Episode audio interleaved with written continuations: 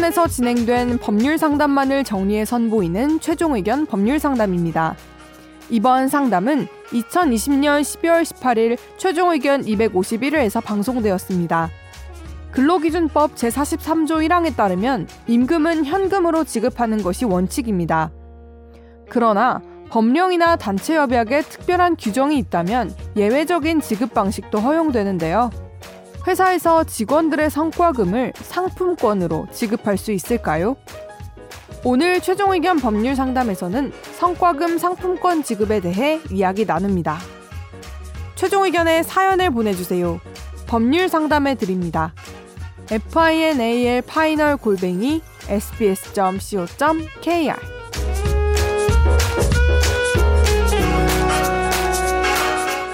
안녕하세요. 저는 신용카드가 카드사마다 다 있어서 30만 원 정도 쓰면 5% 정도 할인을 보도록 분산 사용을 하고 있는데요. 그런데 지역카드가 10%까지 되니까 결국엔 지역카드가 짱이란 걸 알고 신용카드 사용을 줄이게 되었습니다.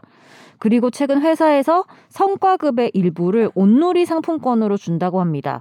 예전엔 상품권으로 받으면 할인율이 있어서 액면보다 3에서 5% 정도 더 받기도 했어요. 복지 포인트 같이. 그런데 이번엔 딱 1대1로 준다고 합니다. 법인이 구매하는 거라서 할인율이 없다는 이유라고 하는데요. 취지는 지역 경제 활성화라고 하던데 개인이 이걸 구매하면 10%더 받아서 내 주머니도 볼록해지고 지역 경제까지 10%더 살릴 수 있을 것 같은데 제 생각이 이상한 건가 모르겠네요. 여기서 궁금한 건 회사에서 상여금을 이렇게 상품권으로 줘도 되는 건가요? 네, 가능합니다. 오, 그래요? 취업 규칙이 있겠지. 아~ 취업 규칙의 상여금의 그 지급 네. 시기나 지급 비율, 뭐 지급 방법에 대해서 네. 뭐 어떻게 다 회사마다 각자 아, 규정이 있을 거예요. 그거는 합의하기 네. 나름이에요. 합의하기 나름. 아, 노조와 아. 노조가 이게, 있으면. 네, 그 대개는 이제 복지 포인트를 많이 주죠. 이제 네. 공무원이나 공공기관 같은 데서 복지 포인트. 그래서 맞아. 우리 길 가다 보면 가두 매장, 아니 너무 이상한다. 그러니까 어쨌든 길 가다 보면 매장 보면 복지 포인트 쓸수 네. 있으면 뭐 이렇게 있잖아요. 네. 그렇게 복지 포인트 많이 줬는데 요새는 이렇게 뭐 상품권으로도 지역 상품권을 음, 많이 주고. 그렇구나. 어, 그럼 네. 월급을 네. 상품권으로 주는 건 안 되죠. 월급은 그거는 제가 알기로 직접 지급을 해야, 해야 되는 걸로 음, 알고 있는데, 음. 예, 제가 월급을 알기로. 상품권으로 주면 그거는 네. 너무 기분 나쁠 것 같아서요. 근로기준법에 상여금이 아닌 임, 아, 이게 상여금이 임금에 들어갈 수도 있겠구나. 통상 임금에 들어갈 수 있죠. 통상에 들어가. 그러면 네. 현금으로 줘야 되죠. 어. 노사 상호 합의해서. 아, 그러니까 아, 상호 합의해가지고. 근로기준법이 43조에 보면 임금에 이분이... 현금 지급 원칙이 돼 있지만 이렇게 음. 협의하면 아. 또 가능. 합의하면 가능해. 말하는데 본인이 약간 음. 약간 전 혼동이 오는 게 보너스인데 음. 상여금이라고 돼 있잖아요. 근데 네. 엄밀히 말하자면 약간 다른 개념이잖아요. 상 보너스와 상여금? 저희 회사 같은 경우에는 성과급 상... 어. 말하는 거죠. 네, 네. 네. 저희 회사 같은 경우에는 어. 1년에 인생. 1년에 뭐 몇 번 어떤 어. 시기에 상여금을 음. 준다라고 돼 음. 있고 음. 거기에다가 뭔가 회사가 어, 흑자가 되면은 뭐 음. 더 나오는 거라서 약간 좀 저희는 다른 개념이거든요. 음. 근데 그냥 그냥 상여금 원래 주기로 한 것도 그냥 상품권으로 주기로 음. 해도 협의만 되면 뭐 아, 그래요? 아 통상 임금이라도 상관없어요. 네. 그, 아저 근데 주변에 그런 분이 계세요. 제약회사 다니는데 어. 성과급을 다 법인 카드로 준대요. 그래서 어, 이분이 예. 법인 털, 어, 세금 털라고 하는 거예요? 비용 처리하려고 회사 법인 카드로 주는 거예요. 그래서 이분은 항상 밥을 같이 먹잖아요. 엠빵 할 거를 자, 본인이 다 그 카드로 내고 어. 나머지 분들한테 현금으로 받아요. 어. 더 좋네요. 그분한테는 이제 그게 나은 거죠. 아, 근데 네. 어쩔 수 없이 그렇게 한다는 거예요. 네, 약간 자, 번거롭네요. 네. 근데 그, 그래도 돼요? 근데 그게 참 뭐 회사의 비용 처리나 이런 문제가 있는데 그분 입장에 사실 연말 소득공제 못 받겠죠. 음, 그러니까 자기가 그렇겠다. 이제 소득이 있는데 네. 뭐 이제 신용카드 사용에 따라서 이제 소득공제 받을 수 있는 아. 혜택이 자기는 없는 거지. 그렇겠네요. 그러니까 좀 약간 좀 근로자한테 굉장히 좀 뭐 별로 안 좋지 않아요. 사실 뭐 네, 지역 네. 경제 이런 네. 활성화라는 중요한 취지가 있긴 한데 문제는 이게 용척 용도가 제한돼 있으니까. 네. 그래서 이제 문제인 거죠 사실은. 음.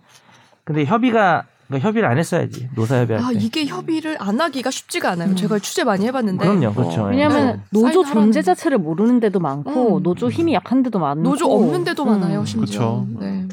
변호사 노조 없잖아요. 변호사 우리 회사에 저는 일단 현재 사측으로 포섭이 된 사람이라서 사업자시구나. 변호사가 어떻게 노조가 있을 수 있겠습니까? 라는 생각을 얼마 네. 전부터 가지게 됐대요. 네, 얼마 전에 작년 작년 4월부터 가지게 됐고 사람이 빨리 네. 변하더라고요. 사람은 되자마자 네. 그 전에는 뭐 빨간 띠 묶고 있고 그러지 않았어요? 아, 그러지 않아요. 어. 빨간 띠 급이 올려달라고. 빨간 띠는 예, 뭐 아, 노래방에서 머리 묶기는 변호사님들 계약서 쓰시나요? 쓰죠. 안 쓰면 안 되죠. 어 그래요? 예전에 안 쓴다고 얘기. 옛날엔 옛날에 정말 옛날 같은데. 음. 옛날에 그 연봉 뭐, 얘기할 때 네. 어르신들 만나요? 어르신 너무 옛날, 너무 옛날 얘기 아니에요? 네. 아니 근데 그게 변호사들 연봉 계약서 안 쓰고 들어가는 게 불과 몇 년 안 됐어요. 음. 5년 6년 전만 해도 거의 다 안 썼고 음. 저만 해도 저 정확한 월급을 정확히 모르고 어. 입사하고 나서 근로계약 쓰면서 알았어. 어, 어 이거였어? 어, 대충 얘 들은 거랑 좀 다른데? 그래서 네. 그러니까 하여튼 그렇습니다. 네. 네. 옛날 그랬죠. 여성분도 육아휴직 안 되고 나가라고 한 데가 변호사 업계잖아요. 그 사례가 한 번 있었죠. 아, 그 사례가 네. 뭐였지? 그, 그, 뭐, 되게 유명하신 그 로, 음. 로펌인지 법무법인에 대표가 있는 곳인데요. 어. 근데 거기 여자 변호사분이 육아휴직 쓴다니까 음. 나가라고. 그, 그거는 하여튼 여러 가지 이야기가 하도 난무해서. 아 그래요? 저도 그그 그 회사 다니는 사람도 많이 알고 있고 한데. 어, 네.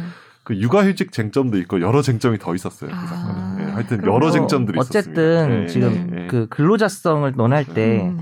변호사 천차만별이거든요. 그래서 네. 뭐 변호사가 무슨 근로자라고 할지 모르겠는데 사실 네. 저나 김선욱 변호사는 근로자성이 없고요. 네. 어, 그렇지만 음. 이제 초년차 음. 어, 변호사들은 어, 아주 착취를 당합니다. 음. 아, 엄청나게 착취를 당하고 근로자의 가장 기본적인 정의가 사용자가 업무의 뭐 시간, 방법 음. 종류 이런 식 이런 것들을 지시를 하면 네. 거기에 따라야만 하는 음. 어 완전 아 그럼 오늘 나가기 싫은데 이런 느낌이 아니면 다 근로자거든요. 근데 뭐 로펌 변호사 아, 느낌적인 느낌이에요? 아, 예, 느낌으로 가야 돼요. 아, 느낌으로 가는 거예요? 예, 제가 전문가가 아니다 보니까 무슨 소리야 이게. 어쨌든 그 전연차 변호사들은 네. 뭐 착취에 착취를 당하죠. 그리고 특히 요즘에 이제 인턴 변호사 인턴으로 나가게 되면은 무급 인턴이라 그래 가지고 네. 급여도 안 주고 일은 뭐 밤 10시까지 부려먹고 이런 케이스도 있어요. 요즘에 아, 그게 왜 그러냐면 이제 신고하면 되지만 그 변호사 시험을 이제 합격을 하더라도 네. 사법 시험이랑 달라져서 네, 자기가 음. 이제 독립해서 개업 활동하려면 6개월간 실무 수습을 해야 돼요. 음. 그때까지는 재판을 못 나가는 어, 거죠. 그러니까 보통 어, 그렇죠. 4월 말에 발표하면 한 10월까지 네, 해야 10월까지 해야 되는데 음. 그 실무 수습 기간에 굉장히 저임금을 주고 일을 많이 시키는 경향이 음. 있죠. 몇몇 회사에서. 왜냐면 아쉬움은 네. 하지 마라. 뭐 약간 음. 이렇게 어차피 회사에서 뭐 내 직원도 아니고 이렇게 생각하나 그렇죠. 보지. 그, 그게 차라리 뭐 혹시 뭐 음. 채용 전제 인턴이면 음. 그래도 뭐 5개월 고생하고 뭐 이런 거 생각할 수가 있는데 뭐 그렇지도 않으면서 이렇게 하거나 아니면 그럴 것처럼 뭐 아니, 되게 애매하게. 그거 딱 그거네요. 왜 직업 교육하는 거. 네네. 왜 비슷해요. 특성화 고등학교에 음. 직업 교육해서 음. 현장에 보내지만 거기서 일 안 할 거고. 음. 근데 실습은 하고 그거는 그, 똑같네. 뭐, 그죠. 채용 전제 안 하는 경우도 있는 거죠. 음. 전제하는 경우도 있고. 네. 그 아까 제가 말씀드린 건 그만두라고 한 게 아니고 강제 휴직하라고 했대요. 그래서 음. 2심에서 벌금 200만 원 선고를 받았대요. 사용자가 아, 로펌 대표가. 네. 네. 강제 휴직을 하라는 게 뭐예요? 어 회사를 쉬어라. 쉬어라. 누가 휴직을 하겠다고 했는데 그냥 휴직을 하라 이렇게 하는 거예요? 아니요 지금 당장 내가 쉴 생각은 없는데 임신했다는 사실을 듣자마자 음. 지금 당장 어, 지금 당장부터 휴직을 해라. 음. 지금 내가 휴직을 해야 할 의무는 없으니까. 그렇죠. 음. 음. 자 이렇게 청취자 사연 마지막 남은 한 개가 또 있고 네. 마무리가 되고요. 이게 마지막 사연이었나요? 아, 네. 처음이자 마지막. 좀 더 잘해드릴 걸. 우리 그 뭐지 지역 상품권 네. 그거 네. 제로페이 뭐 이런 데서 저 사는데 음, 네. 한번 뜨면은 그 거의 그냥 동이 나요. 어, 어 이게 제, 막 할인율이 어, 제가 살고 있는 송파구 거기는 처음에 10% 떴거든요 할인율이.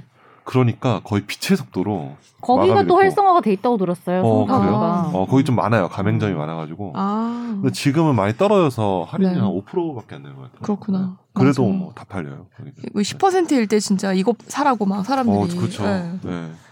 저희 와이프가 막 카톡 와가지고 지금 동네 아줌마들 난리 났다고 빨리 너한테 이거 빨리 사라고 이러고 회원 가입하고 막 부랴부랴 사고 그랬던 것 같아요. 그렇구나. 법정 안에서. 네. 그랬습니다. 네. 그 선재 아나운서가 이메일 주소 한 번만 읽어주세요. 저희 최종 의견 메일 주소는요. final f i n a l 골뱅이 sbs.co.kr입니다. 네. 이번 사연 되게 좋았는데요. 맞아요. 네. 네. 이런 좋은 사연 감사합니다. 음, 많이 많이 부탁드려요. 네.